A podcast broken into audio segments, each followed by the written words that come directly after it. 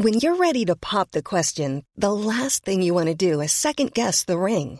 At Bluenile.com, you can design a one-of-a-kind ring with the ease and convenience of shopping online. Choose your diamond and setting. When you find the one, you'll get it delivered right to your door. Go to Bluenile.com and use promo code LISTEN to get $50 off your purchase of $500 or more. That's code LISTEN at Bluenile.com for $50 off your purchase. Bluenile.com code LISTEN. Flashback sur Séance Radio. Le cinématographe permet de projeter des images sur un écran. Toute l'actu des grands classiques du cinéma. Bientôt, les films vont être sonorisés. Flashback avec Antoine Cyr et Antoine Julien. Je ne sais pas si vous vous rendez compte de l'aspect grandiose du mélange. Our first full-length motion picture feature in color opens a whole new world of thrill. Flashback sur Séance Radio. Ça, c'est le cinéma. Bienvenue dans Flashback, votre émission sur les classiques du cinéma. Au programme, la diffusion sur Netflix du film posthume d'Orson Welles, The Other Side of the Wind, ainsi que les nombreuses ressorties. Dans son histoire du cinéma, Antoine Cyr nous parlera de Charles Maton, en compagnie de sa femme Sylvie Maton, à l'occasion de la sortie d'un coffret DVD regroupant les quatre films du cinéaste. Côté DVD, toujours, nous reviendrons sur deux longs métrages de Peter Bogdanovich, ainsi que du livre d'entretien que le cinéaste accordé à Jean-Baptiste Torret et d'un préquel méconnu de French Connection avec Roy Scheider. Notre invité est Vincent Paul Boncourt pour fêter les 20 ans de Carlotta Film. Et tout de suite, on parle des événements et des ressorties. L'événement donc de ce mois de novembre incontestablement est la diffusion sur Netflix à partir du 2 novembre de The Other Side of the Wind d'Orson Welles, on peut le dire, avec John Huston, Oja Kodar et Peter Bogdanovich. Alors il s'agit d'une reconstruction hein, d'une œuvre inachevée euh, d'Orson Welles, dont le scénario avait été à l'époque coécrit par Orson Welles et sa femme Oja Kodar. L'histoire d'un vieux réalisateur alcoolique sur le déclin qui meurt avant d'avoir achevé son film. Alors on est au début des années 70, Orson Welles a déjà beaucoup de difficultés à monter ses films après de nombreux déboires euh, aux États-Unis mais aussi en Europe. Il décide de confier le personnage du réalisateur Jack Hannaford à John Huston, son copain John Huston, personnage lui-même inspiré d'Hemingway. Pour l'anecdote d'ailleurs, il paraîtrait que Orson Welles faisait boire constamment euh, John Huston durant le tournage. c'était pas difficile, Mais hein. à mon avis, c'était pas la chose la plus difficile sur le tournage, en effet. Un tournage qui devait durer huit semaines et qui s'étendra sur six années, de 1970 à 1976. Peter Bogdanovich, très proche d'Orson Welles dans la vie, euh, il avait fait euh, Welles la, voix de son documentaire sur John Ford. Enfin, ils étaient, on le sait, extrêmement proches. Joue le protégé d'Anna Ford dans le film, comme un, un miroir évidemment tendu. Wells euh, voulait dès le départ multiplier les points de vue, mixant à la fois le film inachevé d'Anna Ford à un faux documentaire sur sa soirée d'anniversaire, mélangeant tour à tour le noir et blanc, la couleur, le 16 et le 35 mm. Le film est produit à l'époque par les films de l'Astrophore, qui était une entreprise franco-iranienne de Mehdi Boucheri, qui n'était autre que le beau-frère du Shah d'Iran. Le tournage s'avère chaotique, victime à la fois du caractère colérique de Wells et de ses crises d'inspiration. Paranoïaque, le cinéaste finit même par s'emparer d'une copie de travail en l'emportant avec lui à Rome, puis va tenter d'emprunter de l'argent à droite et à gauche en cherchant de nouveaux investisseurs. Le tournage achevé en 76, une bataille juridique s'engage alors avec les films de l'Astrophore qui, au moment de la révolution iranienne de 1979, empêche euh, les Iraniens de saisir le film. Finalement, après de nombreux déboires successifs, Wells meurt le 10 octobre 1985, laissant donc le film inachevé. S'ensuit alors une longue tentative de reconstruction du film lancée par Oja Kodar. Euh, plusieurs grands cinéastes de renom sont approchés pour reprendre le film, mais ils déclinent les uns après les autres. Un différend éclate alors entre Oja Kodar et l'une des filles de Wells euh, qui empêche, qui empêche euh, les intéressés d'accéder aux 1000 pellicules du film entreposées au laboratoire LTC de Bagnolet, mais l'intervention des producteurs Frank Marshall, James Kuttner Cole et Philippe Jan Rinza a permis de démêler ces problèmes de droit et l'envoi des bobines à Los Angeles. Le montage, le titanesque travail de montage, est alors confié à Bob Moravski. Après l'échec euh, d'une campagne de crowdfunding menée pourtant par Wes Anderson et Edgar Wright, Netflix arrive finalement à la rescousse et achève la reconstruction du film. Alors avant de- d'en parler très brièvement de, ce film que j'ai pu découvrir, euh, je voudrais juste citer un avis assez cassant de, Bertrand Tavernier euh, sur, euh, euh, sur le projet dans une interview qui a déclaré que selon lui, Wells n'aurait pas voulu que The Other Side of the Wind sorte.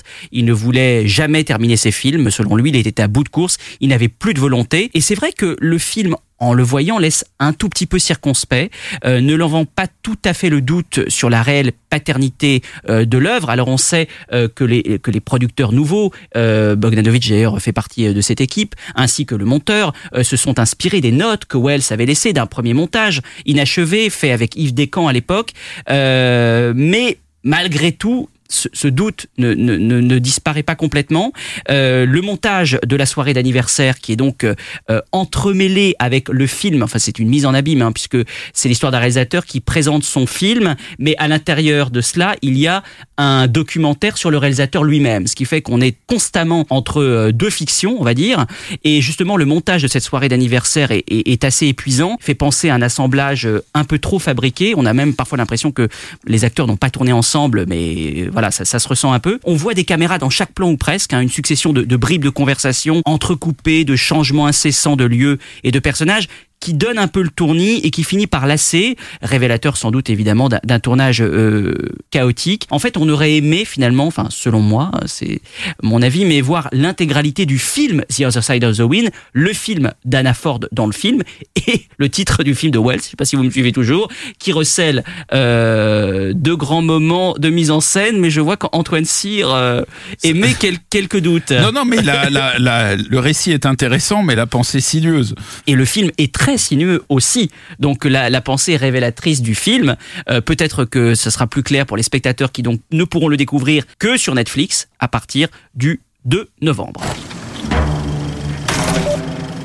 Jake Hannaford. The Ernest Hemingway of the cinema. I just want to know what he represents. The man is infested with disciples. I'm the apostle. Just like me and God. How could you tell us apart? Hannaford's new movie? The other side of the wind. What's that about the movie? We don't talk about the movie. So you old guys are trying to get with it. Is that what this movie's about? Well, we don't actually know. What do we know? Jake is just making it up as he goes along. He's done it before. Movies and friendship. Those are mysteries. Mr. Hannaford, could you please slow down? Mr. Hannaford! What he creates, he has to wreck. It's a compulsion. Want me to bring you another scotch? we'll have our own movie. A real movie.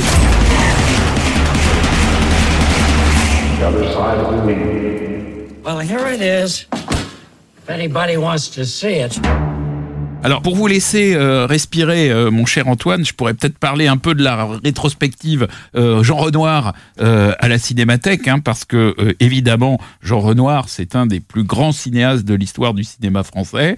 Euh, c'est à la fois quelqu'un qui a fait beaucoup de critiques sociales à toutes les époques, hein, une carrière qui s'étend sur plus de, de 40 ans. C'est aussi quelqu'un qui a découvert divers âges du cinéma, puisqu'il y a des films en noir et blanc et puis il y a des films en couleur euh, flamboyant comme euh, euh, French Cancan, comme Le Carrosse d'Or ou comme Helena et les Hommes. Et puis, il y a ce qui est extraordinaire quand même dans cette rétrospective, c'est qu'on peut voir à côté des, chefs-d'œuvre les, plus connus de Renoir, comme La Bête humaine ou comme La Grande Illusion, qui sont des films qui, qui mélangent à la fois un regard social, un regard historique et, une formidable vision de, de, de l'ironie du sort, hein, euh, euh, ce qui est extraordinaire pour donner l'exemple dans, dans, dans, dans La Grande Illusion, ce moment euh, incroyable où des prisonniers russes euh, en Allemagne voient arriver une caisse énorme qui leur a été envoyée par la tsarine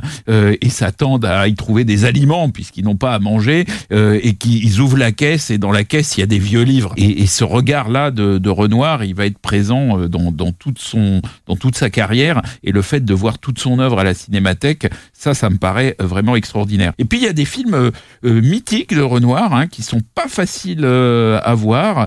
Il y a par exemple La Chienne, qui est un film qui va inspirer ensuite un film de, Fritz Lang, qui est un film de, de 1931 qu'il faut absolument aller voir. Je le dis alors même que j'aimerais bien avoir une place pour aller le voir, donc je, fais en quelque sorte une publicité qui qui, m'arrange pas. Allez-y parce que c'est vraiment très bien, mais laissez-moi une place. Et puis il y a aussi euh, les films euh, américains euh, de, de Jean Renoir, euh, dont certains très étonnants et pas forcément faciles à voir, comme Les Temps tragiques. Et toujours en parlant de la cinémathèque, j'ajoute également qu'il y a un, court cycle autour d'Ennio Morricone du 21 au 26 novembre. Une masterclass sera donnée d'ailleurs par le maître italien le euh, 21 novembre et un concert aura lieu à Bercy le 23 novembre. Ennio Morricone évidemment en complément de l'événement Sergio Leone à la française. Les ressorties cette fois, euh, mon cher Antoine, avec Breaking Away euh, de Peter Yates, alors qui un titre français peut-être plus connu qui s'appelle La Bande des Quatre, euh, qui est ressorti en le 31 octobre en version restaurée avec Dennis Quaid, Dennis Christopher, Daniel Stern et Jackie Earl Haley.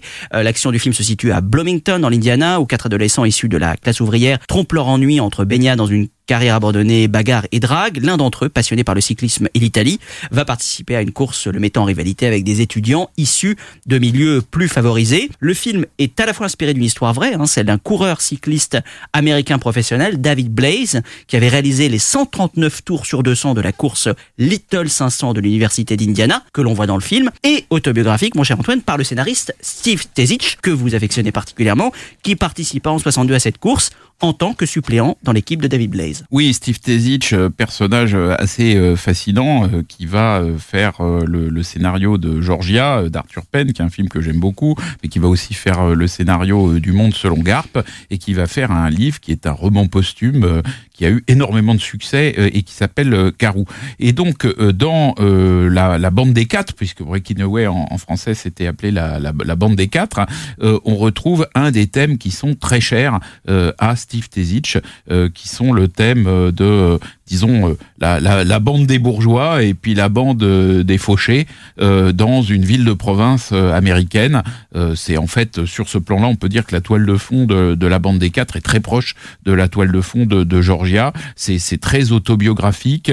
Il y a un peu de, de tendresse sur l'Amérique qui peut parfois évoquer les frères Cohen, mais qui est posé avec un regard peut-être plus grinçant, celui de, de étant celui d'un immigré qui a rêvé le rêve américain euh, et qui a souvent trouvé que le rêve américain était un peu décevant et, et un peu dur euh, aussi. Et là, euh, cette dureté, euh, on la voit à travers le, le sport et à travers cette, euh, cette course folle euh, menée par ces étudiants américains pour gagner cette course un peu bizarre euh, sur un circuit. Euh, ça, c'est, on est proche d'Indianapolis, donc ils font une espèce de, de course comme la course automobile d'Indianapolis, sauf que c'est sur un circuit beaucoup plus petit euh, avec des vélos et c'est, visuellement très étonnant. Oui, c'est un morceau de bravoure réalisé par Peter Yates. On peut peut-être dire deux mots de Peter Yates, euh, puisque voilà, il a été sans doute trop cantonné euh, au succès euh, de, de Bullitt et il prouve là sur un très bon scénario que bah, il pouvait réaliser autre chose, des films sensibles. Euh, D'ailleurs, ce film a été apprécié à l'époque. hein. il a été nommé aux Oscars. Steve Tezich a remporté Le meilleur l'Oscar scénario. du scénario. Euh, et c'est ce que je, oui, ce- on pourrait mettre aussi en avant, c'est en effet la sensibilité de, de Peter Yates, euh, qui réalise donc aussi bien les scènes de voiture que les courses à vélo, très clairement. Euh, c'est un film en effet très drôle, enfin drôle, oui, par certains côtés. L'italianisation du personnage de Denis Christopher recèle quand même des moments euh, très très cocasses, rythmés, sensibles, attachants. euh, et puis c'est une sorte aussi de précurseur du teen movie qui deviendra un genre en soi et qui fera Flores dans les années 80, notamment avec les films de John Hughes. Donc à découvrir ou redécouvrir absolument dans les salles.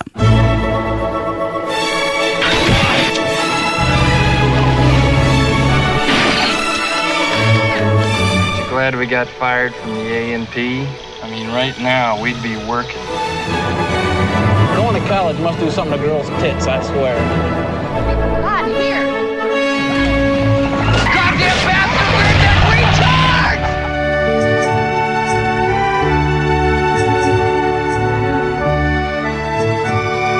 Buongiorno. He was as normal as pumpkin pie. Figaro, Figaro, Figaro, Figaro. His poor parents. Buongiorno, Papa. I'm not Papa, I'm your goddamn father. There's that Heidi music again. I'm gonna have this out with him now.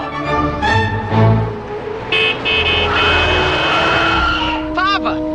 Ciao, Papa! I'll tell him he either has to get a job or go to college. Now, who would ever hire a guy like that? Gonna wind up a bum. He'd ruin me if I hired him. The only thing I'm afraid of is wasting the rest of my life with you guys. I thought that was the whole plan. That we were going to waste the rest of our lives together.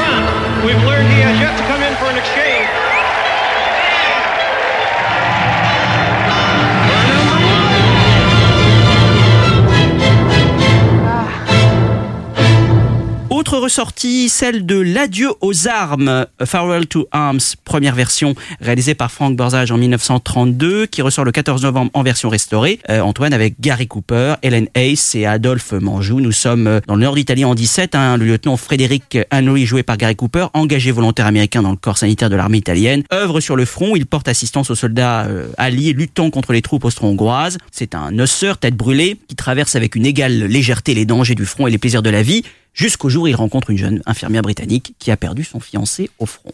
Alors, c'est un film qui est tiré de, de, de Hemingway. Alors déjà, Hemingway avait pas forcément adoré le, le film qui avait été fait par Borzegui, qui est, qui est le, le, le vrai film fait par Borzegui est absolument euh, sublime. Hein, vous verrez. euh, C'est bien que vous me corrigiez sur la prononciation de- le, le, le, per- le personnage euh, joué par euh, Helen Hayes, qui était une très grande actrice de théâtre, qui a fait relativement peu de cinéma, mais qui était une des plus grandes actrices américaines et magnifique. Gary Cooper est formidable, mais il faut savoir que ce film, qui est sorti juste avant euh, l'édiction du, code ACE, du code de censure américain, a été massacré ensuite par la censure, parce que c'est quand même euh, euh, un film dans lequel euh, il y a une histoire de, de, de, désertion, il y a une histoire d'enfants, de, enfin en tout cas de, femmes qui se retrouvent enceintes hors mariage. Enfin bref, il y a, tout ce que la morale américaine réprouvait à l'époque. Et donc comme c'était un film qui avait eu énormément de succès,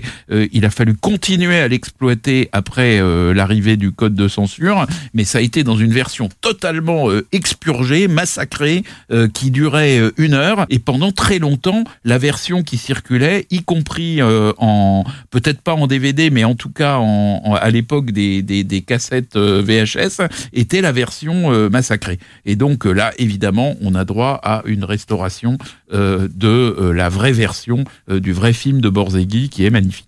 qui est magnifique et qui comprend plus formellement des, des, vraies inventions. Euh, il y a ce plan, euh, je, retiendrai juste ce plan euh, subjectif de l'entrée à l'hôpital de Gary Cooper, euh, suivi du baiser d'Helen Hayes qui envahit le cadre, euh, photographié par le très grand euh, Charles Lang, pour lequel d'ailleurs il remporte un Oscar. Euh, donc c'est un film en effet euh, absolument incontournable à redécouvrir dans les salles le 14 novembre.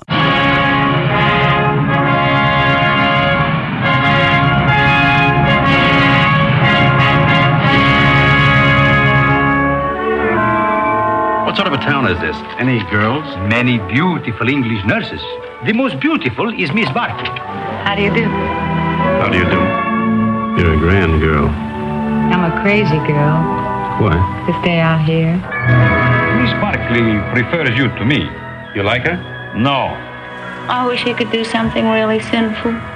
Everything we do seems so innocent and right. You'll never get married. We will. No, you won't. You'll fight before you'll marry. Oh, we never fight. You've time yet. We won't fight ever. You'll die then. Fight or die. That's what people do. I'm going to be away for a while. Say I'll come back to Catherine. I'll come back to Catherine. I'll always come back. Un classique parmi les classiques Drôle de frimousse, euh, Antoine, euh, de Stanley Donen, euh, réalisé en 1957, ressort également dans les salles le 14 novembre. Alors, c'est un des premiers films vraiment tournés à Paris, un, premier, film, un des premiers films musicaux américains vraiment tournés à Paris, parce qu'évidemment, il y a une référence dans ce domaine qui est Un Américain à Paris, tourné quelques années plus tôt par Vincente Minelli, mais ce film n'a pratiquement pas été tourné à Paris. Il y a des magnifiques studios hollywoodiens qui tiennent lieu de Paris. Là, non, c'est différent. Euh, euh, Stanley Donen euh, et euh, son équipe, euh, qui comporte notamment Fred Astaire et Audrey Hepburn, se transportent à Paris avec des, des morceaux de bravoure de cinéma et de comédie musicale tournés dans la, sur la Tour Eiffel et dans différents hauts lieux de Paris. Et puis, d'ailleurs, un autre morceau de bravoure dans un endroit beaucoup moins connu à la fin du film qui se déroule dans, dans un château au bord d'un lac qui se, qui se trouve euh, au nord euh, de, de, de Paris. Et c'est un film euh, qui est très intéressant parce qu'il dit beaucoup de choses du, du personnage d'Audrey Hepburn, puisque Audrey Hepburn joue dans ce film une, une, libraire une, ou une bibliothécaire euh, qui est très intellectuelle euh, et, et à la fois c'est cette intelligence qui fait sa beauté. Or Audrey Hepburn c'est bien une femme dont l'intelligence euh, fait la beauté. Elle s'oppose, disons, aux femmes qui sont euh, des, des, des femmes euh, qui sont de, de pur sexe symbole. Euh, Audrey Hepburn c'est tout à fait autre chose et en même temps c'est quand même quand elle va se, se libérer de cet appareil intellectuel et, et aussi des, des, des existentialistes qui sont dépeints de manière très très ironique et très drôle dans ce film, c'est quand elle va se défaire de cet attirail intellectuel et qu'elle va devenir une star de la mode, qu'elle accède quand même à, à une beauté radieuse. Donc c'est un c'est un film qui est très intéressant parce que il dit beaucoup de choses de cette euh, de, du rôle de l'intelligence dans la beauté et en même temps du fait qu'à un moment euh,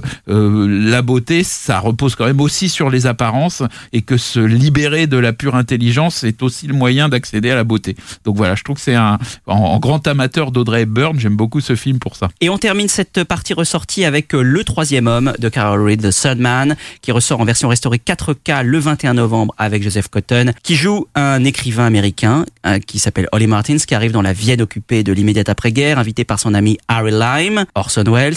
Ce dernier vient de mourir. Dans un accident de la circulation, Martins choisit alors de mener sa propre enquête pour démasquer les assassins de son ami, mais rien ne va le préparer à ce qu'il va découvrir avec également au casting bien sûr Ali Davali et Trevor Howard sur un scénario de Graham Greene. Euh, les versions divergent, Pa- parlons de cela tout de suite, hein, quant à l'implication réelle de Wells dans la mise en scène. On a d'ailleurs euh, parfois attribué la réalisation du film à Wells lui-même, alors que l'acteur cinéaste a toujours admis hein, assez honnêtement le travail de Carol Reed, à part quelques suggestions de plans, hein, celui des doigts euh, de son personnage agonisant à travers une grille d'égout.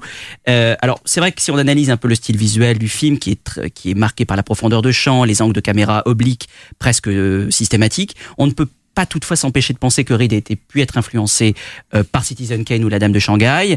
Euh, Il y a l'anecdote de Wells qui a écrit la fameuse réplique du coucou que je vous laisserai redécouvrir euh, à la vision de ce film.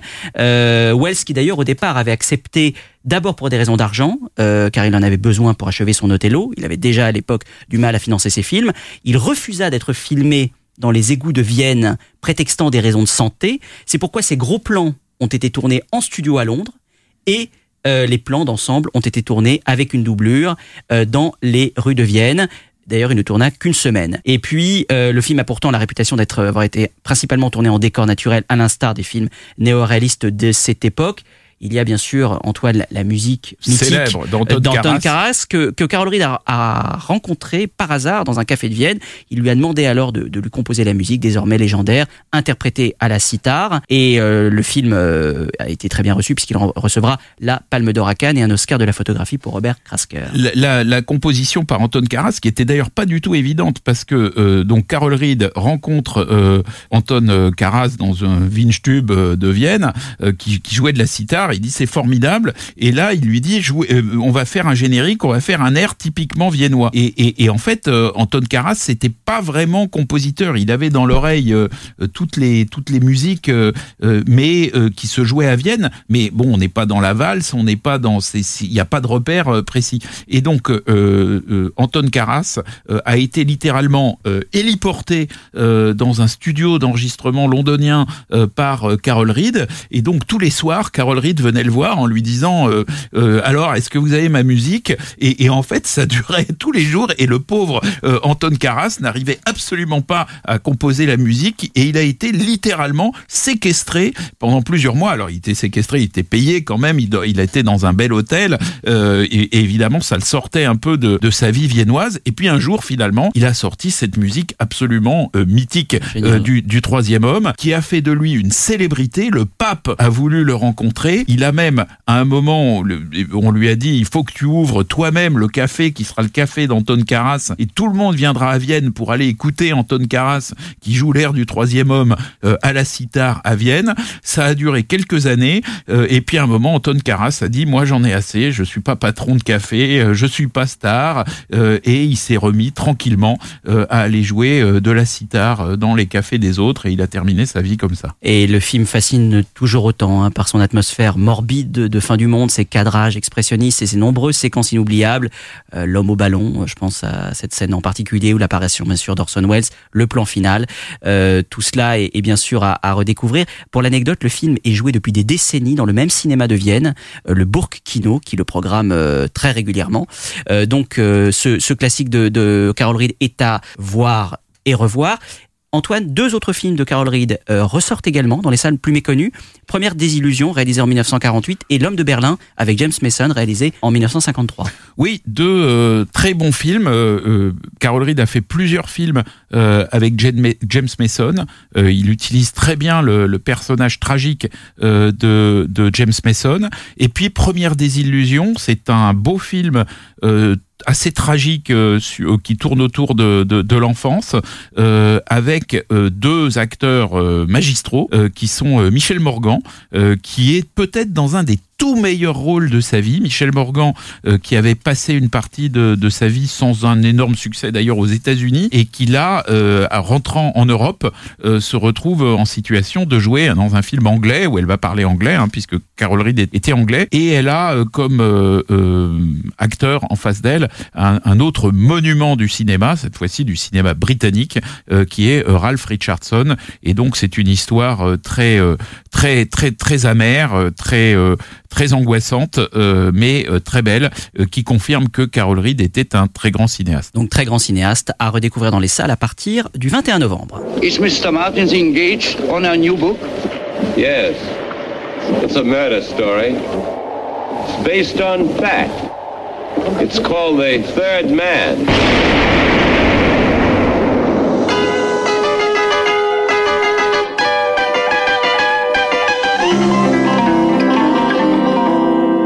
Harry Lime?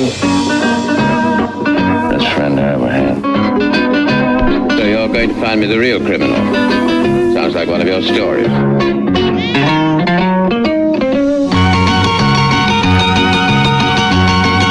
You're wrong about Harry. You're wrong about everything.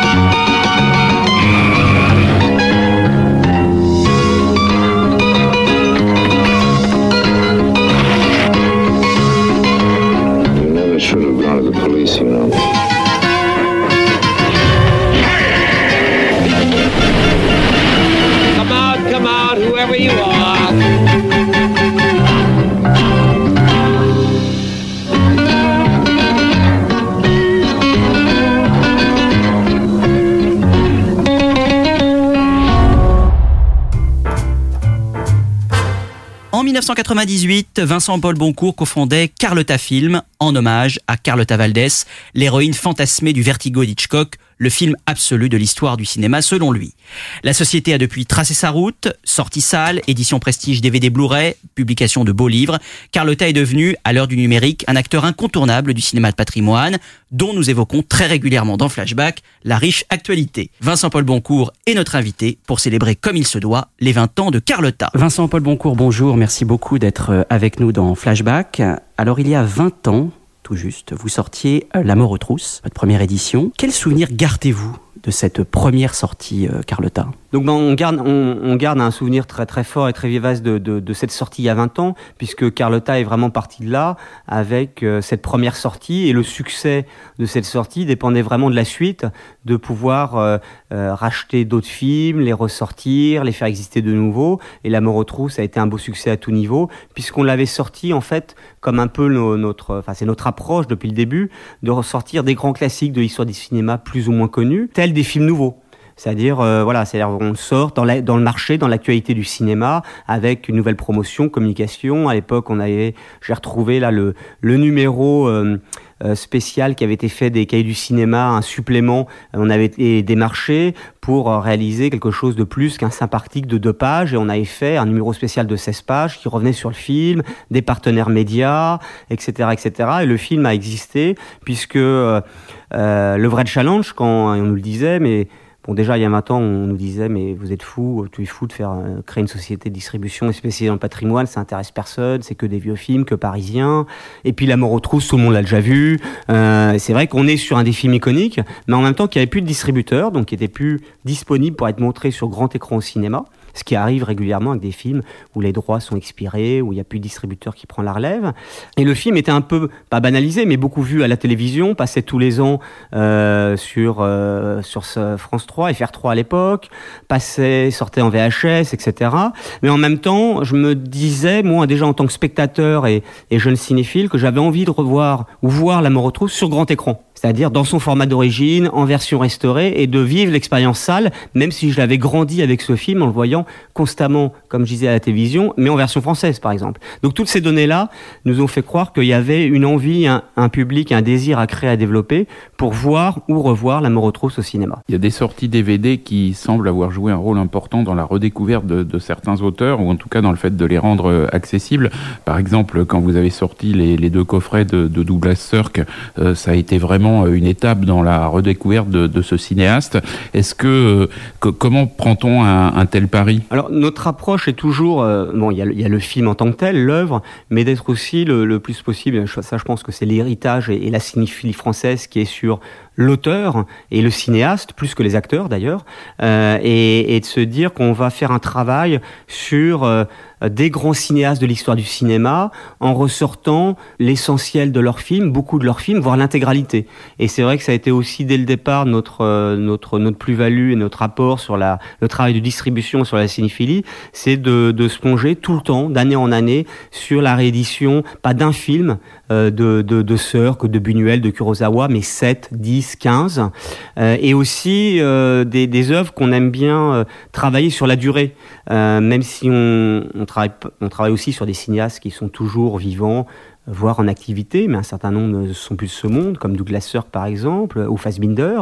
Et c'est vrai que ces deux auteurs-là, bah, ce qui nous intéresse, c'est de les suivre comme si c'était des auteurs qui réalisaient un film nouveau où ils avaient une actualité liée à des nouvelles acquisitions, à une nouvelle restauration. Et si je prends Fassbinder, ça fait 15 ans à peu près qu'on travaille l'œuvre de Fassbinder en sortant pas tous les ans, mais tous les ans, tous les deux ans, trois ans, euh, un nouveau film de Fassbinder, un film inédit qu'on n'avait pas vu, un film, un téléfilm qui était jamais sorti en France, des séries télé. Donc on est aussi sur quelque chose de complètement vivant et d'actuel, comme l'actualité de cinéastes euh, qui sont, seraient toujours en activité.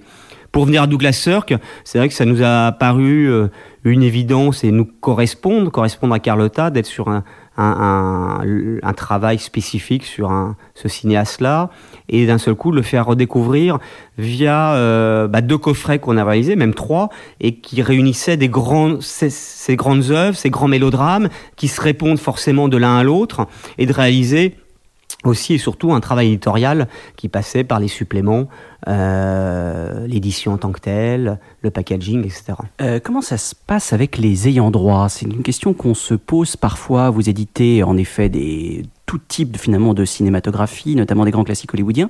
Euh, comment ça se passe? Euh, Vous allez voir un studio, vous leur demandez les droits, vous allez voir les, héritiers des cinéastes. Est-ce que vous pouvez nous expliquer rapidement comment comment le travail euh, se fait en, amont? C'est très variable, c'est-à-dire qu'on a en, en 20 ans, évidemment. On a développé tout ce travail-là sur le cinéma. Il y a aussi des ayants droit qui viennent nous voir, qui nous proposent, euh, euh, qui, ont des qui ont des droits, qui nous proposent des sorties. Euh, donc il y a à la fois des gens qui viennent nous voir, nous euh, qui sommes en relation avec des vendeurs internationaux, comme, comme tout film nouveau en fait, avec des vendeurs qui vendent des films qui peuvent acquérir des nouvelles acquisitions, ou des sociétés historiques comme des studios de cinéma, des majors américaines ou des majors japonaises comme la Shoshiku, qui est l'équivalent d'une société comme Warner aux États-Unis, et avec qui on a aussi créé un, un travail de fidélité, et on, on achète des films auprès d'eux pour la France, peut-être d'autres territoires, mais essentiellement français, selon, euh, voilà, soit tout droit, cinéma, DVD ou autre.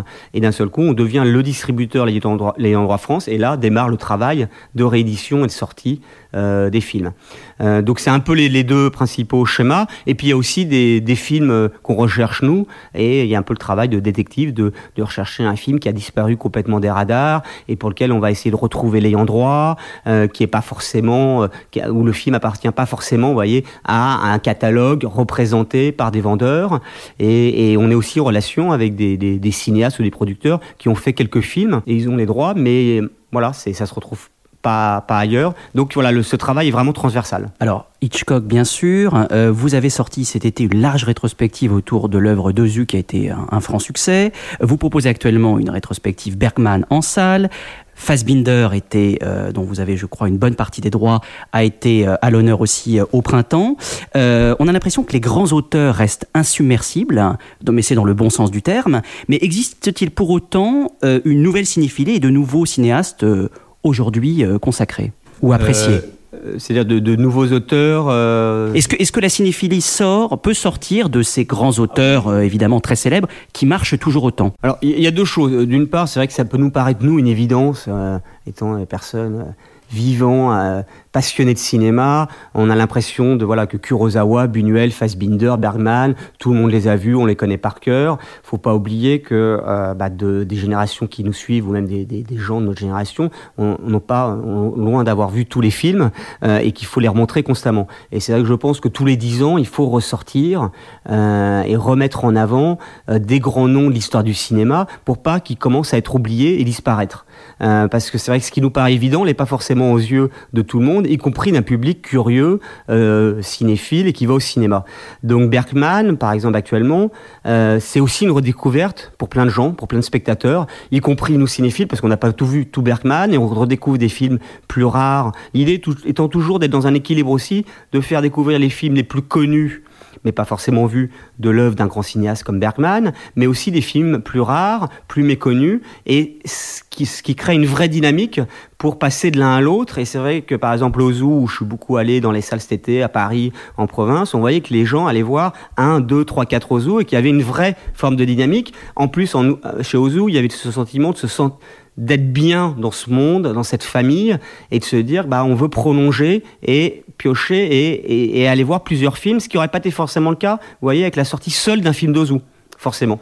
Donc il y a cette immersion-là qui me paraît importante, et, donc ça, faut jamais perdre de vue euh, d'être constamment sur les, les, grands films, les grands noms, et aussi, euh, et c'est notre travail qu'on fait à l'année, c'est faire aussi découvrir des cinéastes qui ne sont pas forcément euh, aussi connus, reconnus, pas dans les mêmes radars, et d'être constamment dans la découverte. Je pense à Lino Branca, par exemple, grand cinéaste philippin, qui est dans la pleine filiation de Fassbinder par rapport au mélodrame, euh, et, c'est un cinéaste qui était un peu connu dans les années 70-80, qui avait percé grâce au Festival de Cannes notamment, mais qui avait complètement disparu, plus de droits, plus de matériel, plus de copies, et quand on monte plus les films, ils disparaissent de, de la conscience, euh, de l'esprit de la cinéphilie, la conscience collective, et, donc c'est vrai qu'on est constamment aussi sur plein de pépites rares euh, et invisibles et des auteurs et des films qu'on a envie de faire découvrir et partager. Le, le cinéma français est pas très présent chez vous. C'est vous considérez qu'il est qu'il est bien couvert euh, et que c'est pas le, le, plus urgent euh, à traiter en masse? Alors je n'irai pas jusqu'à ce point-là parce qu'on s'intéresse au cinéma français.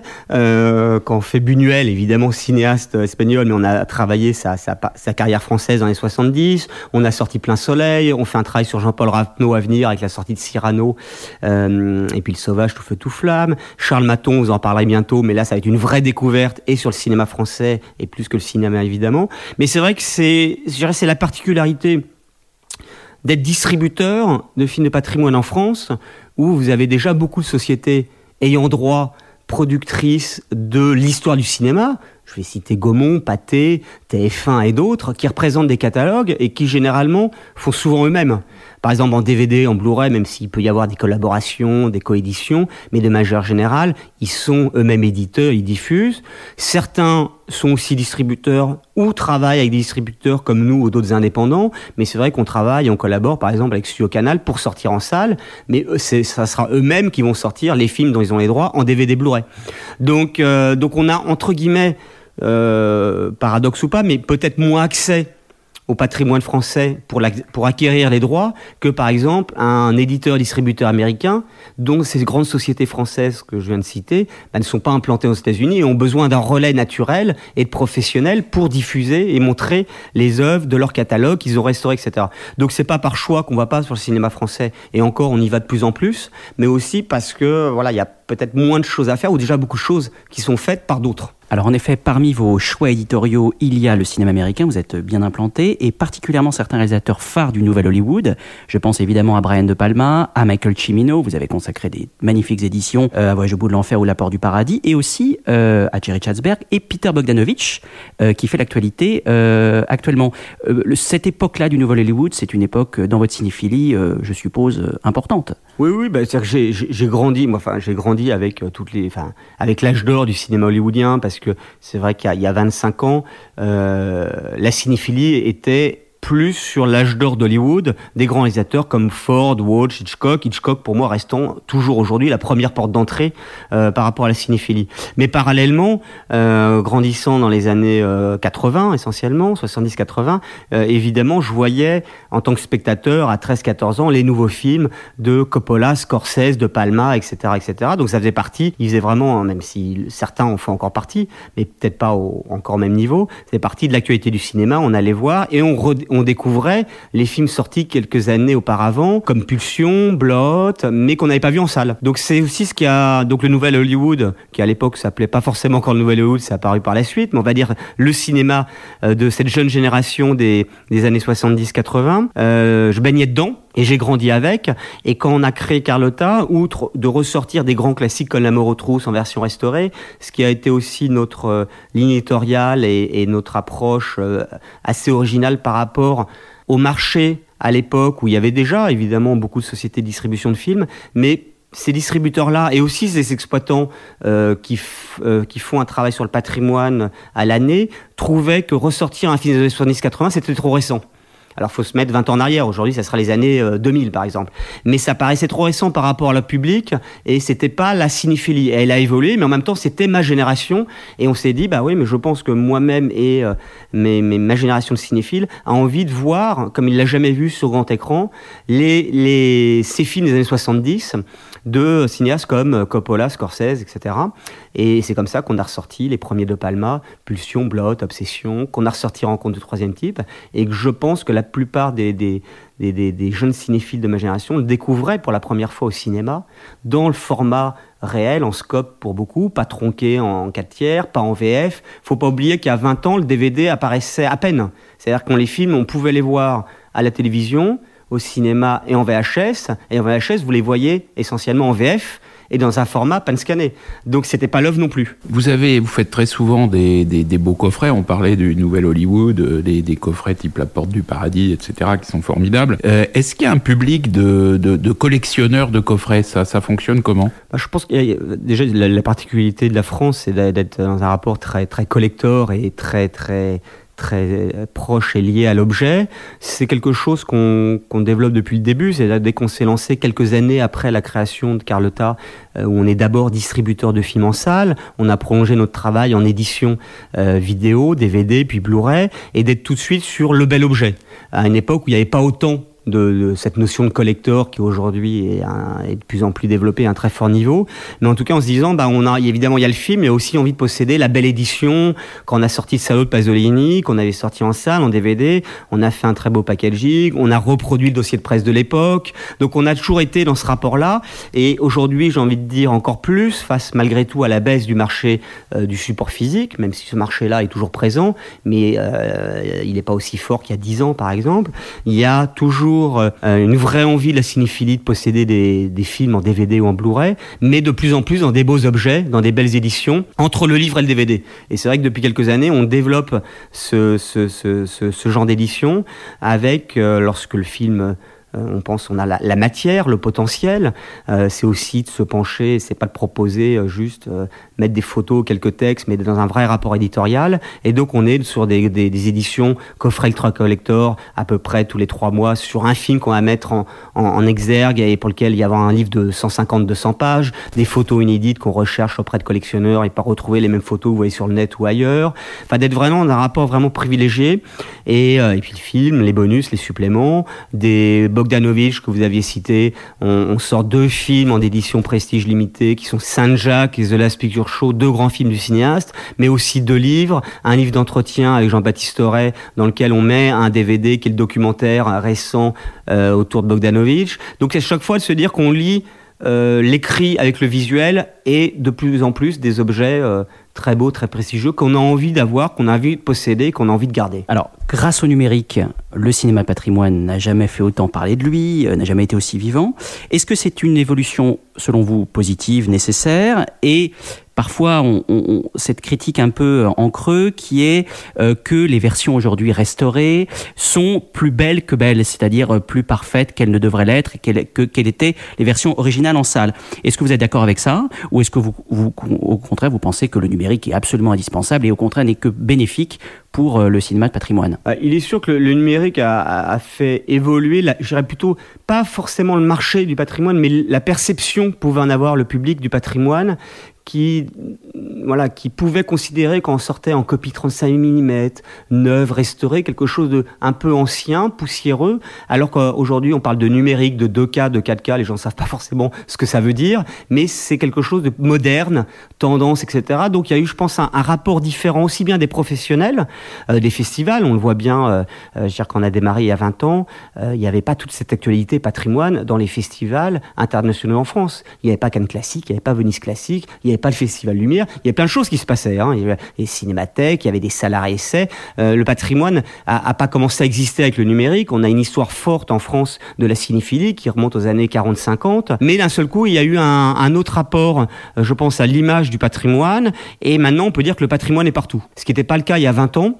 Alors en même temps, il est partout, mais ça ne veut pas dire qu'il y a dix fois plus de public et d'audience.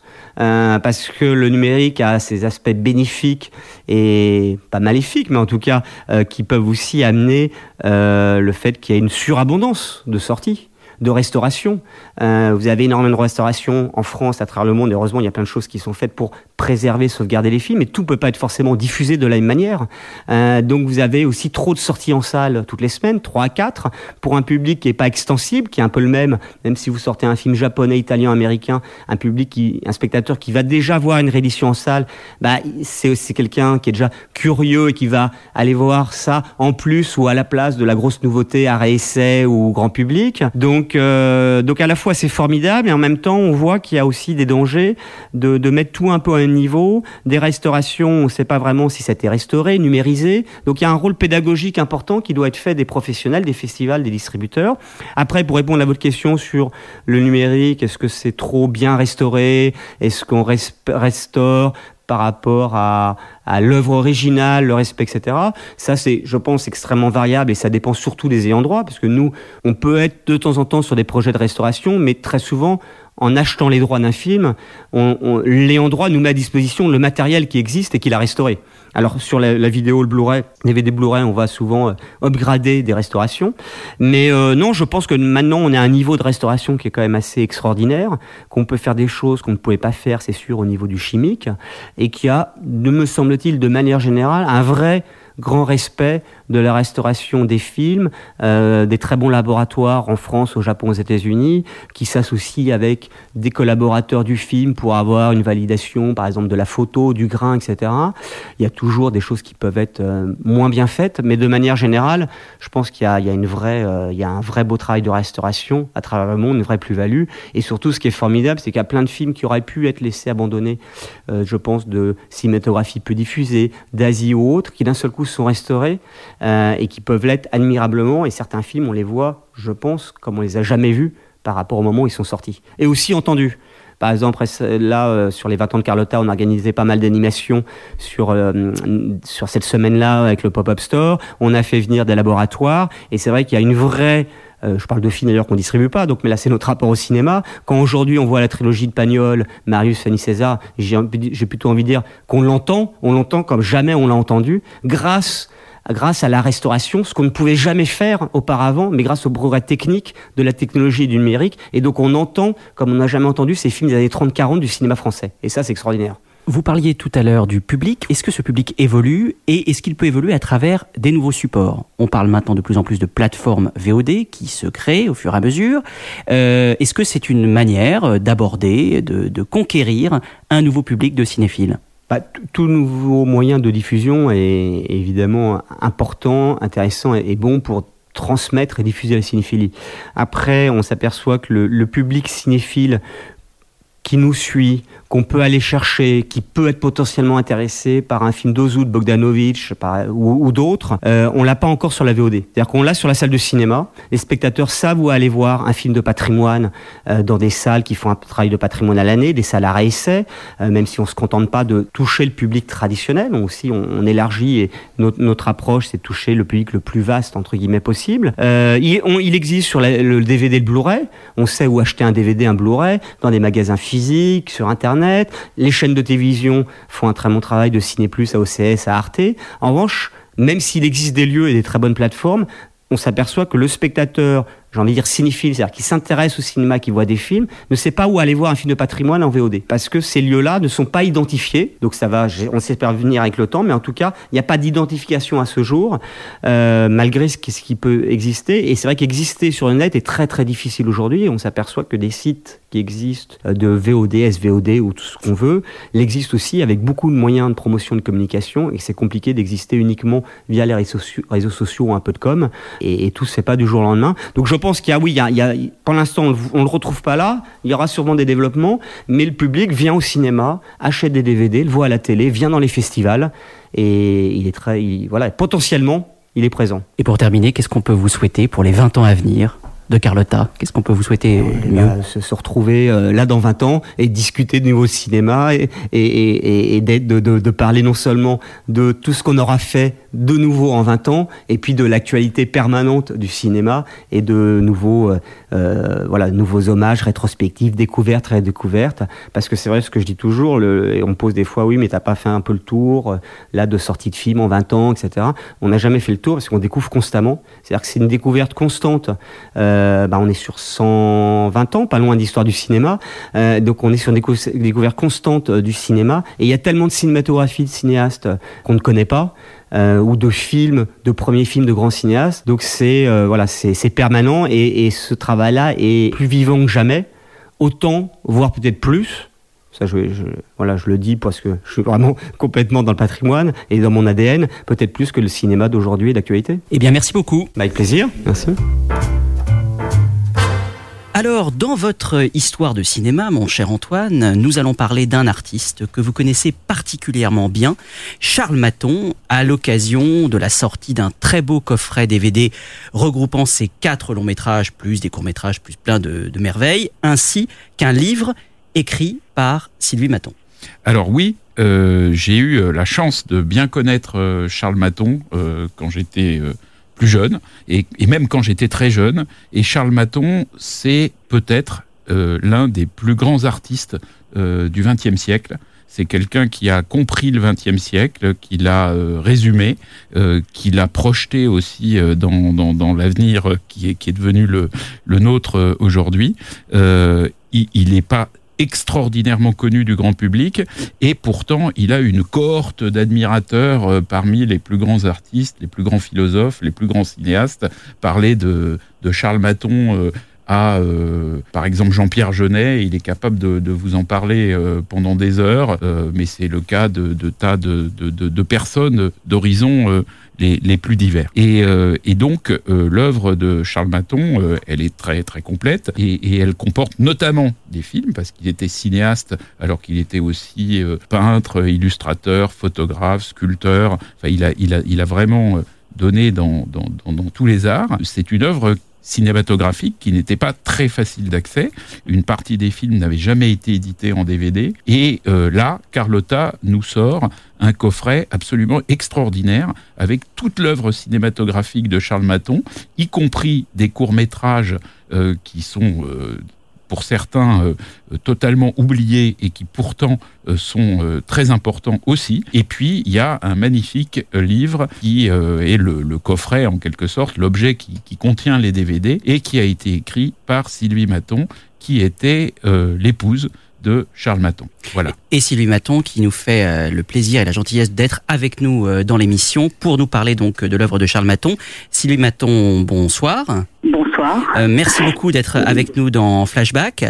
Alors pour quelqu'un qui ne qui découvrirait là en même temps que nous avec les auditeurs l'œuvre de Charles Maton, comment en, en, quelques mots, comment vous la résumeriez? Je sais que c'est un exercice toujours réducteur, mais quels seraient le, les premiers mots qui qui vous paraîtraient les plus, les plus justes pour résumer son œuvre Oui, effectivement, elle est complexe euh, et donc difficile à résumer. Disons qu'elle est vaste et Charles se disait lui-même, euh, sur un mode ironique, fabricant d'images puisqu'il était euh, à la fois peintre, dessinateur, sculpteur, photographe et cinéaste. De même qu'il était écrivain, et je suis ravie d'avoir pu donné euh, un grand nombre de manuscrits euh, de Charles à la BNF il y a quelques années, qui effectivement euh, confirme ce statut euh, dont il faisait peu cas, euh, bien qu'écrivant tous les jours une ou deux heures par jour. donc, fabricant d'images, il était peintre avant tout, avant tout, c'est-à-dire avant tout le reste d'abord, et et disons dans en son esprit, c'est-à-dire que la peinture était pour lui le médium qui lui correspondait le mieux, qui correspondait le mieux à sa manière d'aborder les apparences, les apparences n'étant pas équivalente à la réalité. Euh, donc Charles n'a eu de cesse, euh, à travers euh, le médium peinture, mais aussi le crayon, et Charles était un immense dessinateur, et Dieu sait que par génération, nous avons quelques grands artistes, mais très peu de dessinateurs. Ensuite, il était photographe, c'est-à-dire qu'il captait des instants, il cadrait ce qu'il avait sous les yeux, et cinéaste. Alors, il se disait aussi contrebandier, c'est-à-dire que Charles affirmait que euh, chaque technique euh, ayant ses, frontières et ses spécificités, selon ce qu'il désirait exprimer, il était obligé de passer euh, d'un médium à l'autre, donc en fonction de ce qu'il voulait partager avec un public restreint ou vaste selon la technique employée. Alors justement, le cinéma, comment le, comment le cinéma de Charles Maton se nourrissait de ses autres talents artistiques? Alors, ce que Charles euh, affirmait donc, c'est que euh, lorsqu'il faisait de la peinture, il était un peintre, lorsqu'il faisait du cinéma, il était un cinéaste, il n'était pas un peintre faisant du cinéma. Euh, lorsqu'il faisait de la photographie, il devenait photographe et il n'était pas un dessinateur en train de faire de la photo, etc., etc. Lorsque Charles a commencé à faire du cinéma, il l'a d'abord fait avec un court métrage qui s'appelle La Pomme, et ça, c'était en fait, c'est le contre-exemple. C'est-à-dire que La Pomme est un film de deux dessinateurs, euh, d'esthètes de qui, qui, travaillent avec la peinture et le, crayon et la sculpture, euh, pour raconter une histoire absolument banale et quotidienne, un couple, des enfants, euh, le couple se sépare, mais en fait, les images sont des images jamais vues, à savoir que le film, le film se déroule, s'arrête, l'image arrêtée devient bien sûr dans notre regard une photographie qui elle-même va devenir un dessin très réaliste qui va de seconde en seconde sous la caméra verticale se transformer euh, jusqu'à devenir quelque chose de quasiment abstrait, euh, mais qui continuera dans toutes ses formes, dans toute cette recherche formelle, euh, à exprimer euh, l'essence même de la chose, à savoir du sujet traité. Donc ça, c'est le premier court métrage. Donc après La Pomme, il y a, d'autres courts métrages, et alors il y en a un où on va voir apparaître euh, Richard Boringer, qui est activité vinicole dans le Vouvray. Alors ça, c'est quand même très étonnant. Quelle est l'histoire ah, de, ce, de ce document? Absolument, c'est très étonnant. c'est un, alors c'est un film, c'est un ovni total c'est un film de vacances. Euh, Richard Boringer m'a d'ailleurs euh, euh, raconté un petit peu ses souvenirs de ce tournage et ce texte est dans le livre. Un mois et demi de tournage pour 15 minutes de film, c'est un peu du jamais vu, donc c'est sans doute le court métrage le plus cher de l'histoire du court métrage. Et il faut savoir que ce mois et demi de tournage se passait donc dans le Vouvray, dans les caves du Vouvray notamment, et que les protagonistes de l'affaire euh, passaient d'une ivresse à l'autre. Euh, et, les, personnages étaient euh, Richard Boringer, donc tout jeune, Charles Maton et Jean-Pierre Rassam, qui fut l'un des plus grands producteurs français, mort bien trop jeune. Et la première production de Jean-Pierre Rassam, euh, le premier film de fiction de Charles Maton et euh, le premier film de fiction également pour Richard Boringer. Euh, le scénario n'existait pas, le scénario s'écrivait de jour en jour. Richard euh, résume le film à une histoire de vengeance, de vendange, pardon, pas de vengeance, une histoire de vendange avec une belle nana. Et c'est à peu près ça. Voilà, donc c'est un ovni. C'est amusant que quelqu'un ait eu les moyens avec, euh, de faire un film en 35 mm. Euh, je dois dire, petite anecdote, que qu'il n'y avait pas de son euh, direct, tout le son a été post-synchronisé et j'en ai pour preuve d'avoir reconnu euh, la voix de Charles euh, avec un accent morve- morvandio, comme il savait très très bien le faire, il savait très très bien imiter les paysans du Morvan. Oui, c'est un, un brouillon, un ovni. Euh, c'est un drôle d'objet ce film. euh, Alors, il-. Voilà. Y a un autre euh, court métrage qui est Paris mai 68 ou les violences policières, mais on peut peut-être passer euh, au, au premier euh, long métrage qui est l'Italien des roses où on va retrouver euh, Richard Boringer et euh, même pour les gens qui ne connaissent pas Charles Maton, le, ce, ce, ce film euh, est considéré euh, comme un film mythique aussi dans la carrière de Boringer. Donc c'est un, c'est c'est c'est vraiment euh, un, un vrai début pour les deux. Absolument. Euh, encore une fois, c'est leur premier long métrage à tous les deux. Et, euh, et Richard est fantastique dans ce film. Euh, le film lui-même euh, est une belle aventure. On y, déjà au niveau de l'écriture, au départ c'était un court métrage. Charles a obtenu l'avance sur recette pour le court métrage, il l'a refusé. C'était une première dans l'histoire du CNC. euh, parce qu'entre temps, il, écrivait un long métrage. Euh, c'est c'est une histoire qui était au départ un, fait divers, donc un type sur un toit euh, qui veut se jeter dans le vide et la foule qui s'amasse au pied de l'immeuble dans cette cité, dans, cette cité des roses donc. Euh, et la foule au départ euh, est très bienveillante et petit à petit va devenir de plus en plus hystérique jusqu'à lui demander de sauter. Et lui, pendant ce temps-là, parallèlement à cette simultanéité entre le toit et la foule, lui va se remémorer sa journée et c'est le mal-être d'une société en cette époque des années 1970 avec une fêlure euh, psychologique euh, individuelle particulière euh, que vit le personnage incarné par Richard, qui est encore une fois formidable dans ce film et qui, qui a un moment de bravoure dans le bar. Où il se lâche, où il improvise et il est euh, juste génialissime. Quoi. Et Vraiment. alors, dans ce film, euh, qui est aussi, hein, c'est en ce sens qu'il a quelque chose de précurseur, qui est aussi un des premiers films sur la banlieue, finalement, on voit dans ce, dans, dans ce film, on voit dans le, dans le coffret, euh, on voit tous les dessins qui avaient été faits par Charles Maton euh, pour euh, euh, illustrer euh, et préparer euh, le, le, le, le, bâtiment, pour préparer justement ce, ce toit euh, d'un immeuble de grande hauteur sur lequel se trouve euh, euh, Richard Boringer. Là, il faut dire que le, livre euh, est un travail extraordinaire euh, de, de- dans lequel euh, il y a à la fois beaucoup de photos de tournage, mais il y a aussi euh, les, les innombrables croquis, les innombrables notes euh, avec une écriture magnifique, avec euh, évidemment un, dessin somptueux euh, qui ont été faits par, Charles Maton pour accompagner son film. Oui, mais alors il n'y a pas du tout tous les dessins. il n'y en a qu'une partie. Je me suis fait énormément de violence en faisant ce, livre qui, comprend quand même 304 pages. Mais on mettra tous les dessins dans le, prochain qui en fera 1500. Non, là je plaisante, mais, mais c'est vrai que c'est une partie. Euh, il a fallu faire des choix. Et, euh, et c'est vrai que tous ces dessins, toutes ces notes, tout ce travail préparatoire, ce qui frise l'obsession, euh, est absolument formidable et on retrouve des, on trouve des choses amusantes. Par exemple, là, comme je l'ai sous les yeux, je peux vous le dire, page 119, là, il y a, le dessin donc, de, l'immeuble. Euh, il est marqué une architecture de carton, c'est-à-dire que Charles déjà euh, bon, ils, ont effectivement tourné sur le toit d'un immeuble euh, c'était près de l'hôpital Beaujon, enfin. Euh, mais ils ont également tourné en studio.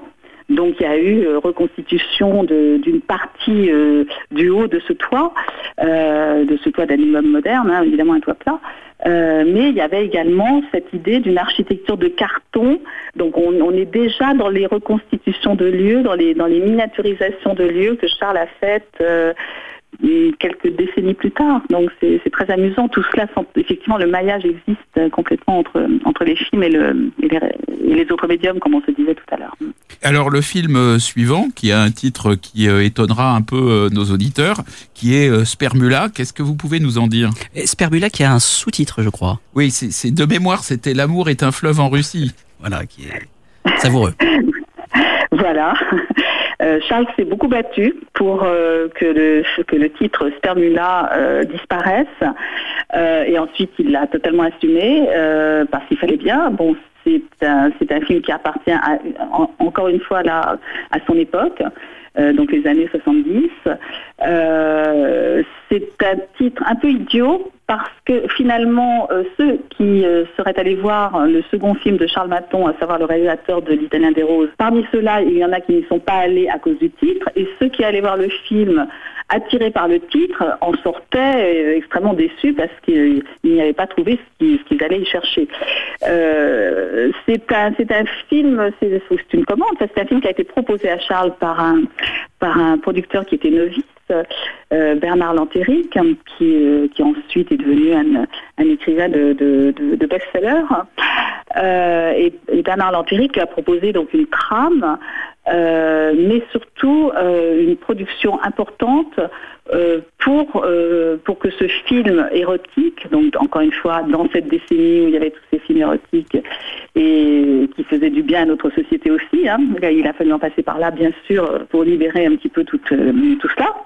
Euh, donc, ce que Bernard Dantéric proposait à Charles, c'était euh, quelque chose de une magnificence euh, au niveau des décors, au niveau d'une création d'objets, de sculptures, et ça correspondait complètement à ce qu'il était en train de faire. Donc, c'est une des raisons pour lesquelles il a accepté, enfin il a bien réfléchi et il s'est dit qu'il allait faire ce film avant de travailler le scénario autrement et d'en faire un film finalement qui est un film totalement féministe, un film euh, complètement euh, actuel qui, à mon avis, va, va trouver ses spectateurs aujourd'hui euh, par une lecture qui n'était peut-être pas aussi évidente que cela lors de sa sortie. Alors ensuite, on a un film qui est un film largement autobiographique de, Charles Maton, qui est La Lumière des étoiles mortes, dans laquelle joue d'ailleurs votre fils à tous les deux, qui est qui est Léonard euh, Maton, euh, et qui est d'ailleurs aussi, euh, on parlait de Jean-Pierre Rassam tout à l'heure, celui-là, il a été produit par Humbert Balzan,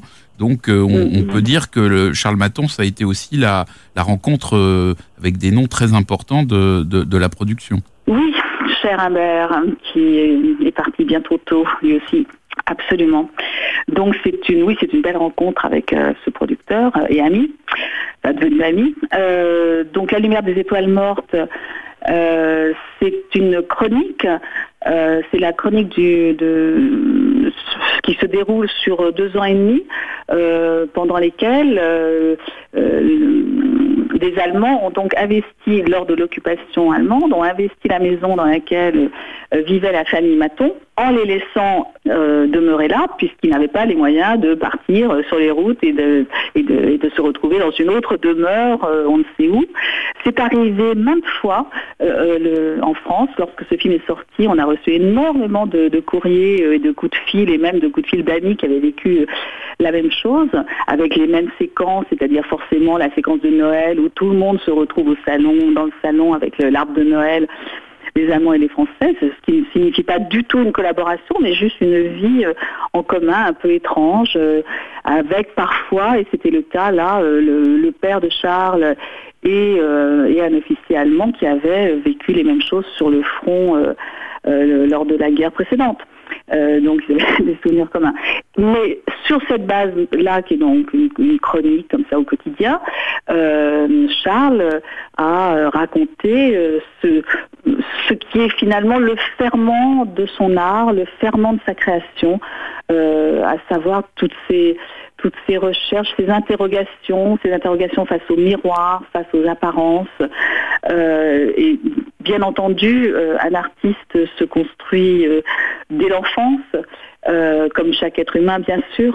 Donc, il, a fait une introspection, bien entendu, lors de l'écriture de ce scénario et lors du tournage de ce film, qui est un film un peu ovni lui aussi, mais parce que euh, parce qu'il y a des émotions euh, qui se créent euh, lors de la lors des projections de ce film que nous que nous n'avons jamais comprises nous-mêmes, c'est-à-dire qu'on voyait les gens sortir des projections avec le nez rouge et, et les yeux pleins de larmes.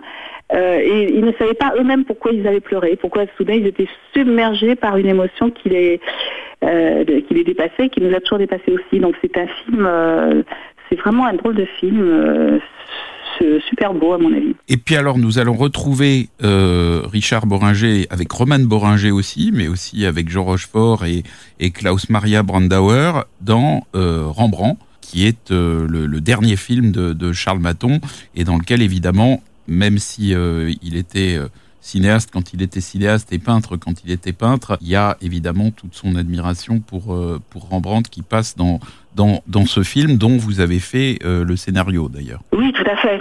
Je me suis lancée dans, cette écriture, dans cette recherche d'abord et dans cette écriture euh, toute seule pendant neuf mois. Ensuite, on a travaillé à 80.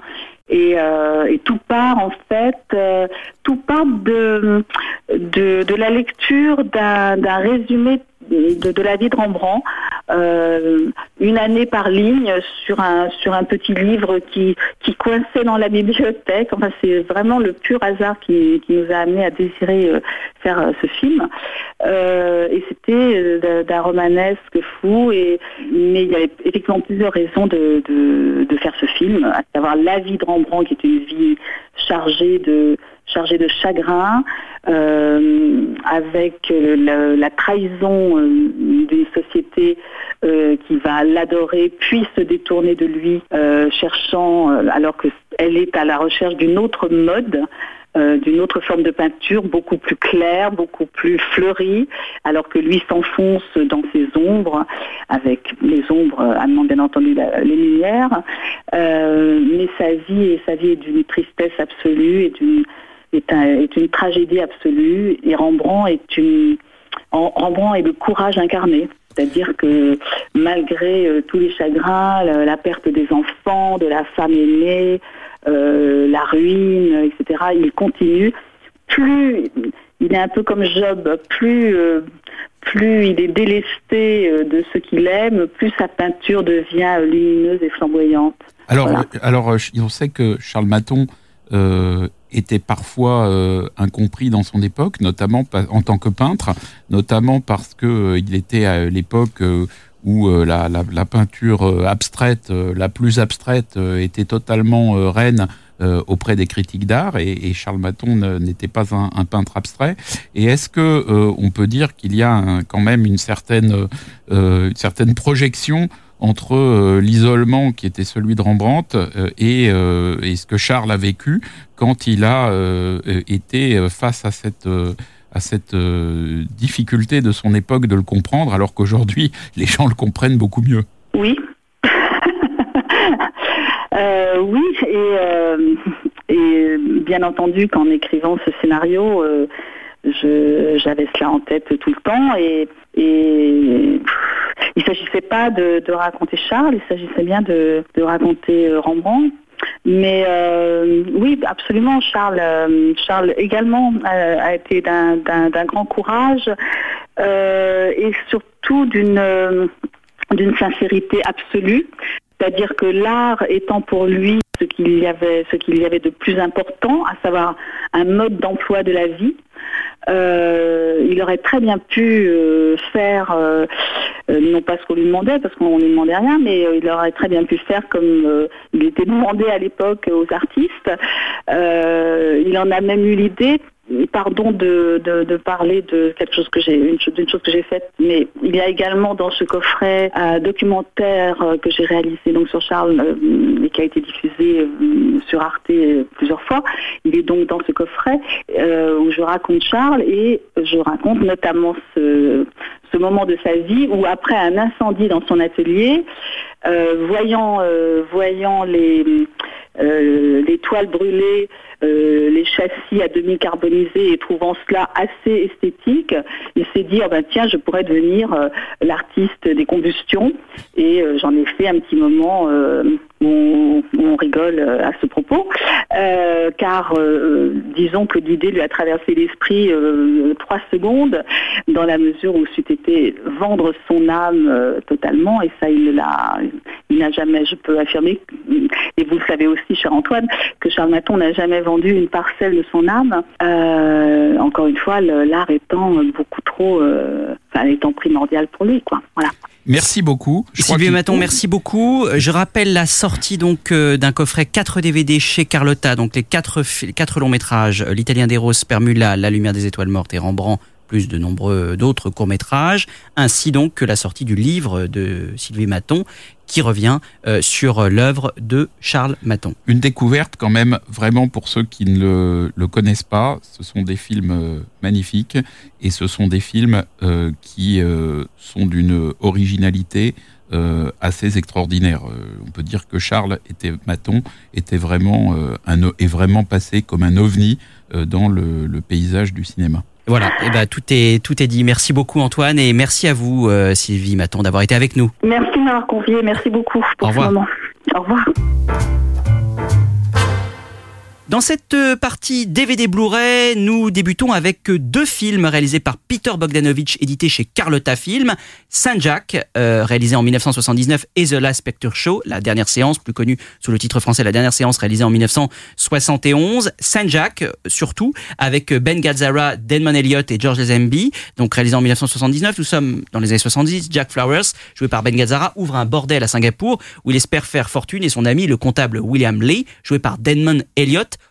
le Marcus Brody d'Indiana Jones, pour ceux qui euh, ne s'en souviendraient pas, le soutient dans son entreprise. Toutefois, Jack doit faire face à la pègre locale, hostile à son activité, et la réalité de la guerre du Vietnam intervient dans son quotidien quand la CIA lui propose d'ouvrir un bordel spécialement destiné aux soldats en permission. Le, le film est adapté du roman de Paul Theroux, Corson Wells, nous y revenons, recommanda au cinéaste. Wells d'ailleurs voulait un temps le réaliser avant de l'abandonner. Les droits du roman appartenaient à Playboy, qui est devenu coproducteur du film avec Roger Corman, qui avait à l'époque, hein, des années auparavant, donné sa chance à Bogdanovich en produisant son premier film, La Cible. Les autorités de Singapour ne voulaient pas autoriser le tournage car ils n'appréciaient pas justement euh, le roman qui dépeignait le pays comme un bordel pour soldats du Vietnam. Euh, Bogdanovich envoyait alors une fausse version du scénario intitulée Jack Valet de cœur, qui n'avait rien à voir et qui donc il a un peu dupé les autorités pour tourner son film. Il rencontra euh, Ben Gazzara sur le tournage de Opening Night de Cassavetes, dans lequel il faisait de la figuration. Il engagea pour le rôle et c'était parti pour six mois de tournage à Singapour. C'est un film charnière dans la carrière de Bogdanovich hein, qu'il tourna après plusieurs échecs euh, successifs. Il s'identifia beaucoup au personnage de Ben Gazzara. Euh, c'est un film qu'il a voulu faire sur notre degré de moralité, dans lequel il a évité les clichés. C'est vrai que c'est un film très libre dans sa construction. Les dialogues ont parfois été écrits le jour et réécrits et réécrits le jour même du tournage, avec l'intervention de Denman Elliott qui joue donc ce comptable et qui intervient à trois moments euh, clés du film. On apprécie vraiment son regard euh, particulièrement pertinent sur un monde postcolonial qui est très finement dépeint à travers cette galerie d'anglais euh, arrogants et, désabusés. Et puis, à l'image de l'interprétation de, Ben Gazzara dans l'un de ses meilleurs rôles, une œuvre d'une nonchalance très séduisante.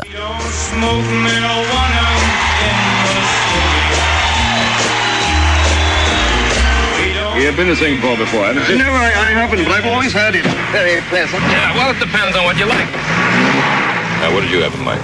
Hey, you're not a squash player yourself, by any chance, are you? No, Bill, I drink.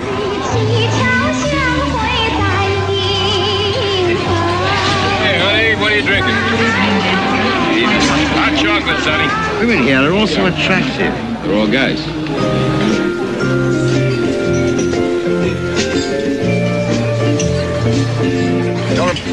Aren't you? Hard to say what anyone is. Personally speaking, I can never bring myself to pay. Million people make love for so many crazy reasons. Why shouldn't money be one of them? Huh?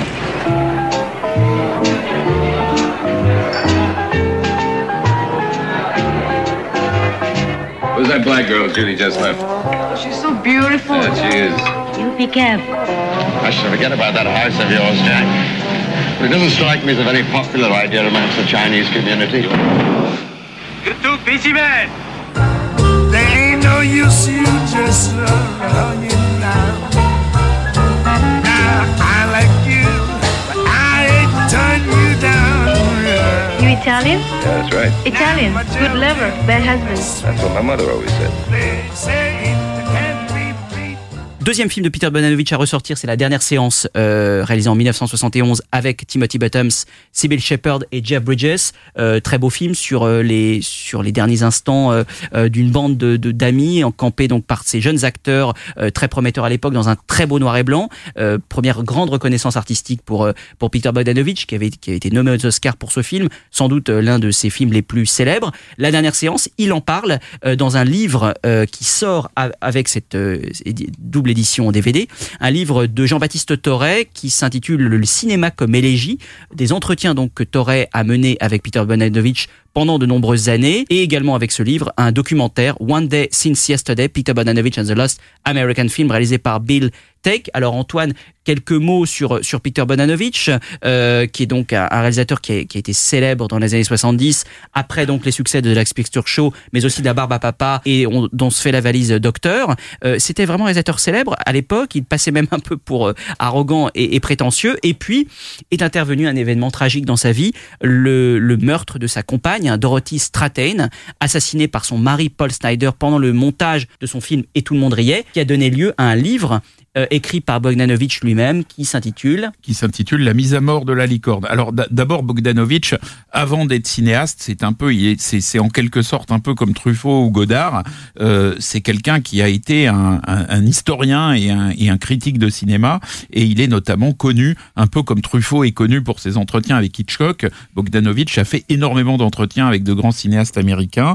Euh, il en a fait notamment avec Fritz Lang sur toute la période euh, américaine de Fritz Lang, et d'ailleurs ses livres d'entretien euh, sont euh, édités euh, chez Capricci. Et puis donc, donc Bogdanovich, qui est quelqu'un qui a la, plume facile, a effectivement écrit ce livre, La mise à mort de la licorne, pour raconter quelque chose de, de, tragique, qui n'est d'ailleurs pas sans, sans relation avec l'un des films que vous avez cité, puisque vous avez parlé d'un- film qui a été produit ou coproduit par Playboy. Et il faut savoir que la mise à mort de la licorne raconte en fait l'histoire tragique d'une euh, jeune femme qui est morte à l'âge de 20 ans. Elle était née en 1960 et elle est morte en 1980, qui était euh, une personne qui s'est retrouvée embarquée dans le système de Playboy. Donc Playboy, ça a été le, le, magazine de charme qui s'est euh, le magazine érotique euh, qui à un moment a réussi à devenir un magazine grand public parce qu'on y trouvait des interviews de, de Jimmy Carter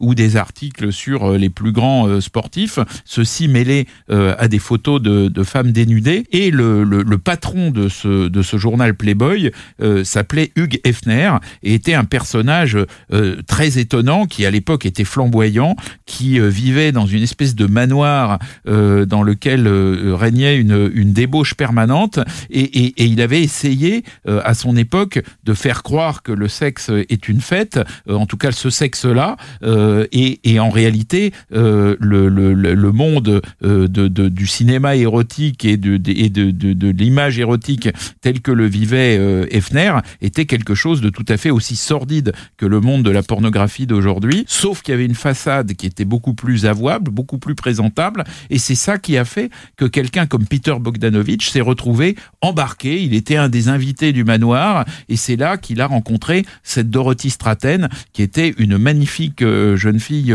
euh, d'origine, je crois, canadienne, qui était était euh, extrêmement euh, belle, mais aussi extrêmement intelligente.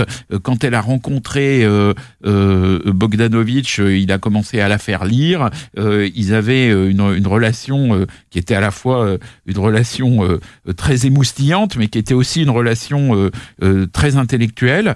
Et, euh, et, effectivement, euh, Dorothy Stratton avait été amenée dans ce système par euh, Paul Snyder, qui était ni plus ni moins une espèce de, de macro, euh, et euh, elle avait été prise en pension par euh, Hugh Hefner, qui avait l'habitude de coucher avec tous ses modèles, qui voulait absolument coucher avec elle, et donc il y avait une espèce de cette cette jeune fille euh, très intelligente et très belle était sous l'influence tragique d'un macro complètement fou qui était Snyder et euh, de et, de Hugh Hefner était le, grand patron de, l'érotisme et qui évidemment euh, avait des, des, vues sur elle. Et là arrive Bogdanovich, euh, il y a une histoire d'amour euh, très tendre qui se noue, noue entre lui euh, et Dorothy Stratton, mais il est en permanence sous la, la, la surveillance jalouse de Hugh Hefner et sous la surveillance complètement démente de Snyder, et l'histoire va se terminer en, en une tragédie terrible euh, pour euh, Dorothy Stratton. Et, et, et, et- dans ce livre, Bogdanovich dresse à la fois le, le, le portrait de, de cette jeune femme, extrêmement euh, émouvant, mais il dresse aussi le portrait euh, extrêmement grinçant euh, de cette période euh, de théoriquement de, de libération des mœurs euh, qui était la fin des années 70 euh, et le début des années 80 et où en réalité euh, il y avait extrêmement des choses euh, extrêmement euh, sordides euh, qui se passaient. Oui, et cet événement l'a tellement marqué que pendant le montage de Et tout le monde riait, qui est une œuvre de Bogdanovich que beaucoup apprécient, d'ailleurs on le voit dans le documentaire, euh, Tarantino euh, notamment en- loue ce, ce film, euh, il décida brutalement de racheter les droits du film à la Fox pour lui-même le distribuer. Et ça se passera pas très bien. Il finira ruiné, enfin en tout cas ça va le ruiner pendant de nombreuses années. Et quelques années plus tard sur un autre film qui s'appelle Masque avec Cher, il, il portera plainte contre Universal euh, à cause des coupes imposées par le studio et la suppression de la musique de, de Bruce Springsteen. C'est dire que Bogdanovich, à partir de cette période-là, aura euh, moins la main sur ses films, euh, sera beaucoup plus contraint euh, par les studios et ne retrouvera pas la pleine liberté des années Ouais, 70. mais, mais on sent bien que, que Bogdanovich, qui était quand même quelqu'un qui avait énormément le, le, le vent en poupe, mais qui était aussi quelqu'un qui considérait que le, le monde lui appartenait, euh, va être totalement brisé par l'épisode de, cette relation et de la, tragédie euh, qui va euh, intervenir euh, avec Dorothy Stratton. Il faut savoir que Dorothy Stratton, donc qui était modèle, qui posait nu et qui détestait ça euh, pour Playboy, mais c'était ce, qu'elle avait trouvé. Elle, elle, elle espérait, comme beaucoup de, de personnes couvées par euh, Hugh Hefner, que ce serait un chemin euh, qui l'amènerait au vedettariat, alors que Bogdanovich lui explique, il le dit dans le livre, il lui dit en fait c'est le plus mauvais chemin pour arriver au, au vedettariat, parce qu'une fois que, que, que, que tu as posé nu, euh, euh, tu, tu ne, tu, tu- les gens vont, vont pas te prendre au sérieux si ta carrière a commencé comme ça. Bon, il y a des exceptions, mais quand même c'est pas c'est pas en soi un, un bon chemin. Donc elle va, elle va détester ça. Elle va jouer dans un film de science-fiction érotique euh, qui est évidemment un navet terrible. euh, et, et- et- et évidemment, Bogdanovich va être heureux euh, de euh, peut-être sauver sa carrière en la faisant jouer dans Et tout le monde riait, où elle est formidable, où elle joue très très bien. Mais malheureusement, euh, la, la tragédie va, va arriver. Voilà, et la carrière de Bogdanovich s'en- s'en ressentira euh, jusqu'à récemment où euh, il a montré évidemment son euh, régulièrement hein, son amour pour le grand cinéma américain, le grand cinéma classique. Et j'ajoute qu'il vient de réaliser un, un très bon documentaire sur Buster Keaton, euh, The Great Buster Celebration, présenté là au dernier festival Lumière, qui retrace la vie euh, de ce génie comique et particulièrement la vie d'après le cinéma muet que l'on connaît moins, euh, qui est assez triste d'ailleurs, et que raconte euh, très bien euh, Bogdanovich donc dans son documentaire The Great Buster A Celebration, qui fait partie donc de la riche filmographie euh, de Bogdanovich, euh, qui est retracée donc dans ce livre euh, aussi dans ce livre d'entretien donc de Jean-Baptiste Auré, euh, dans lequel euh, aussi Bogdanovich parle beaucoup de mise en scène avec des propos parfois un peu péremptoires, un peu terribles sur certains cinéastes, sur certains courants, sur le cinéma européen, sur le nouvel Hollywood. Il n'épargne pas grand monde. Et d'ailleurs, il dit cette remarque qui me que je trouve assez assez cocasse, qui selon lui le cinémascope c'est bon pour filmer les serpents et les enterrements. Voilà, il y a comme ça quelques phrases un peu définitives dans, dans le livre, mais qui qui est très très savoureux à lire. Donc tous ces événements, toutes cette euh, actualité autour de Peter Bogdanovich. Donc c'est deux DVD euh, édités chez Carlotta, ce livre de Jean-Baptiste Torret, le livre de, Bogdanovich, La mise à mort de la licorne. Euh, tout cela donc est à, est à savourer, est à dévorer sur ce cinéaste important et attachant. On termine cette partie DVD Blu-ray avec The Seven Ups de Phil D'Antoni, édité chez Wildside, réalisé en 1973 avec Roy Scheider, euh, qui joue un flic membre d'une brigade spéciale, les Seven Ups, aux méthodes non conformistes, qui doit lutter contre de dangereux malfrats, qui se mettent à rançonner les parrains de la pègre en se faisant passer pour des policiers. Le film est aussi interprété par Tony LeBianco et Richard Lynch. Le film a été connu plutôt sous le titre français Police Puissance 7, on préférera le titre original. Phil D'Antoni est à la base producteur de séries télé avant euh, d'être le producteur de Belit et de French Connection. Le studio propose alors euh, la réalisation de ce préquel. hein. On peut dire que The Seven Up, c'est une sorte de préquel de French Connection, tourné entre le 1 de Friedkin et le 2 de Frankenheimer, reprenant le personnage donc de Sonny Grosso, joué par Roy Scheider, dans le film de Friedkin, mais dont l'action se situe avant, à l'époque où Grosso était donc membre de ces Seven Ups. Pourquoi Seven Ups? Puisque c'était une brigade euh, qui se destinait à arrêter des types qui en prenaient minimum pour 7 ans de prison. Il reprend, euh, Phil Anthony, le style brut de French Connection, avec à nouveau Dan Ellis à la musique et comme cadre un New York urbain, sale et malfamé, euh, très bien rendu. Une manière aussi typique euh, des polars des années 70 de filmer les flics dans leur travail sans montrer le- leur vie privée. C'était Phil Anthony qui avait à l'origine insisté pour avoir une poursuite dans French Connection.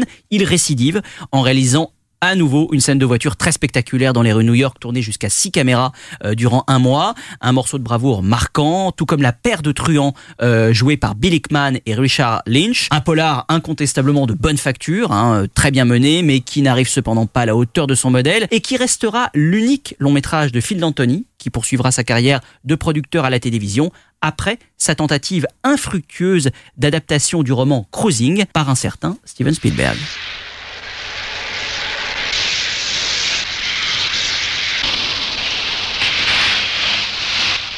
When organized crime becomes so clever that the police are forced to take desperate measures.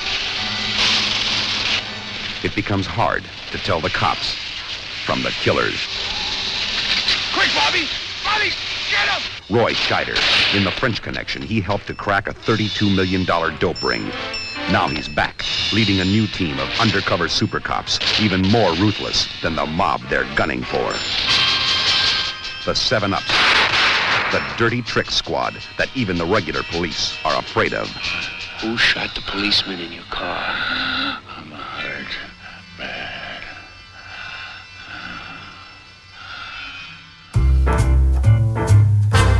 Merci beaucoup de nous avoir suivis. Vous pouvez réécouter l'émission en podcast sur SoundCloud, iTunes et toutes les applications podcast. Euh, nous vous donnons rendez-vous le lundi 3 décembre pour une nouvelle émission. À très bientôt sur Séance Radio.